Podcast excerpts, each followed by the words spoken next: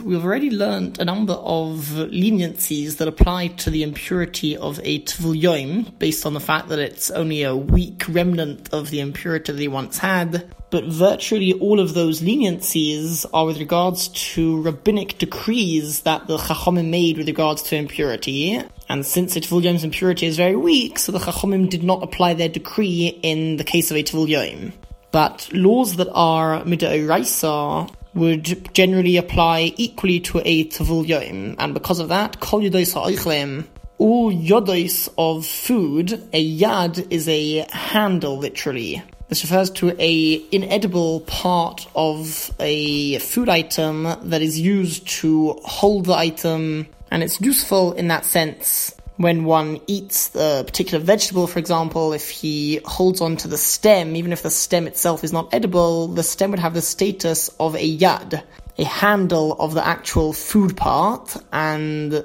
we view the yad as being an extension of the food itself. So even though the yad cannot become tome itself, since it's not edible, if a source of impurity were to touch the yad alone, it would make the entire food tome.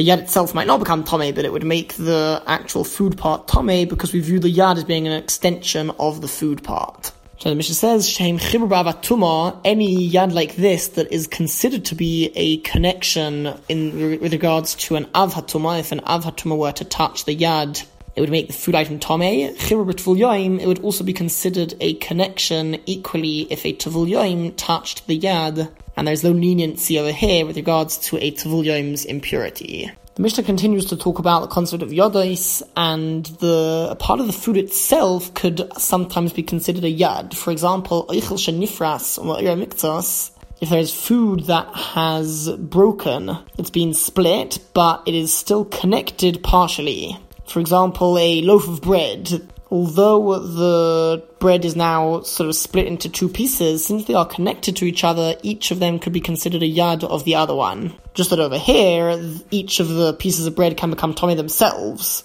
The Mishnah brings four opinions as to how connected they need to be for them to be considered like one, such that if one of them becomes Tome, the other one will become Tome equally. Rabbi Meir, Rabbi Meir says, if you were to hold the larger part of the food, the cotton oile and the smaller part would come up with it, it wouldn't fall off, then Harihu Kamayu, it's considered to be like it, meaning it's considered to be totally connected, like one entity. The reason for Rabbi Meir is because we base the status of the food and the yad on the regular way that the food is held, and according to Rabbi Meir, one generally holds the food item from the bigger half in such a scenario because there's a danger of part of the food falling off, and he would prefer that the smaller part falls off and might get ruined as opposed to the larger part, and that's why he would generally hold the larger part of that food and that's why we judge whether the other part is considered connected to it based on that scenario when he is holding the larger part. Rabbi Yehuda, Rabbi Yehuda says, it's got to be that even if he holds the smaller part of the food, that the larger part of the food will come up with it and it won't fall off. Only if that's the case, Harihu Kamoihu, would it be considered like it? Would it all be considered one item? So it needs to be a bit more connected because over here we've got the heavier part which might fall down. And the reason for Rabbi Yehuda is because he understands that in general, a person prefers to hold on to the smaller part of the food because one's hands are sometimes dirty, sometimes sweaty, and they can cause the food to get ruined. And that's why he would always try and touch as a little amount of the food as possible. So he would hold onto the smaller part, and that's why we base the status of the yad on this case, on this scenario where he would be holding it from the smaller part. Rabbi Nechemia, Rabbi Nechemia says that we judge the status of the yad and of how connected the foods are based on the regular way of holding it. But Rabbi Nechemia reasons that we're talking about a loaf that part of it has definitely become tame. The question is whether the other half of the bread or whatever food we are discussing also became tame or not. Now, if somebody has food that half of it is tame, based on Rabbi Meir's logic, that the person is concerned about part of the food falling down and therefore he holds on to the part that he wants. So over here, he would hold on to the part that is pure. So Rabbi Nechemia says, but Tohar, we judge it based on it, the part of the food item that the Tvul did not touch. Literally, it means that we judge it based on the part that is pure, although it's not necessarily pure, because that's the discussion of the Mishnah, to decide whether it's pure or not. The point is, we base it on the half that the Tvul did not touch. But the Chachomim say, they also agree with Rabbi Nechemia that we base it on the current situation that part of the food item has become Tomei, and the Chachomim understand more like Rabbi Yehuda, that a person is concerned about his hands being dirty and he wants to touch the food as least as possible, and therefore he's likely to touch the part of the food that has definitely become Tomei. So by Tomei, we judge it based on what would happen if he holds the Tomei part, the part that the Tvulyom did touch, and whether the other part of the food will come up with it or fall off in that scenario. And with regards to all other foods that have a stalk or a stem or a, a different yad that is not edible, something that is generally held by the leaf of that particular vegetable, so you would hold it by the leaf, and depending on whether the food falls off of it or not, would define whether it's considered to be a yad. And if the general way that the vegetable is eaten is by holding it from its stalk, then you would hold it from there, and whether or not the food, the vegetable, falls off from the stalk when it's being held like that, would decide whether the stalk is really considered to be a yad or not. Mishnah Beis, Yorik shal truma, if there is a vegetable that has a status of truma, and it's chopped into a number of pieces, ubetza trufan sunal gabov, and there is a beaten egg that is placed on top of it, and was cooked on top of it, so we're left with a dish of vegetables with some sort of omelette on top of it. V'noga tvulyom abetza, and a tvulyom touches the egg at the top. Ela he would only invalidate and make impure the stalk that is right beneath that part of the egg that he touched. Although the egg is all connected, the vegetables underneath the egg are considered to be separate from each other, and since he's likely to end up eating the vegetables individually, and the egg that is on top of each part of the vegetables will end up coming up with that vegetable. So in the same way as the vegetables are considered to be separate, the egg that is on top of them is also considered to be separate. So the egg and the vegetable that's directly underneath it, that's the only part that would become impure. Rabbi Yosef, Rabbi Yosef says,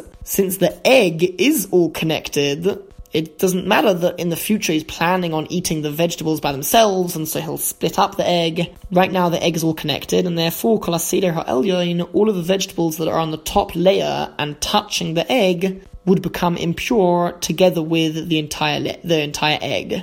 The Mishnah ends off. This is all in a case where the egg was cooked right on top of the vegetables and it's touching the vegetables. But if it was cooked in such a way that it rose up and an air pocket was created underneath the egg, so the egg is not actually touching the vegetables that are underneath it.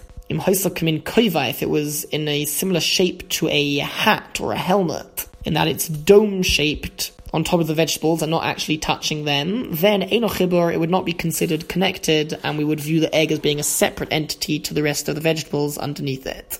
Mishnah Gimel, Chut Beitza Shekarmal Defani Shel Lefas, literally a string of egg that hardened over the walls of a frying pan. There's a part of the egg ended up spilling a bit over the frying pan. I mean, while it has been cooked and hardened like a regular fried egg, and there's part of it in the inside wall of the frying pan, stuck to the inside wall, and part of it went over the wall and is on the outer part of the frying pan. V'nogaboy tvul yoim, and a tvul touched this part of the egg, if you touch the egg that is on the inner part of the frying pan from the rim inwards, chibur, that's considered to be connected to the rest of the dish that is cooking in the frying pan, and all of it would become impure as a shlish tuma, assuming that it is truma. And it's important to note that an egg is obviously chulin. It's impossible for egg to be truma. Truma is a portion of produce that grows in the ground that one gives to a kohen.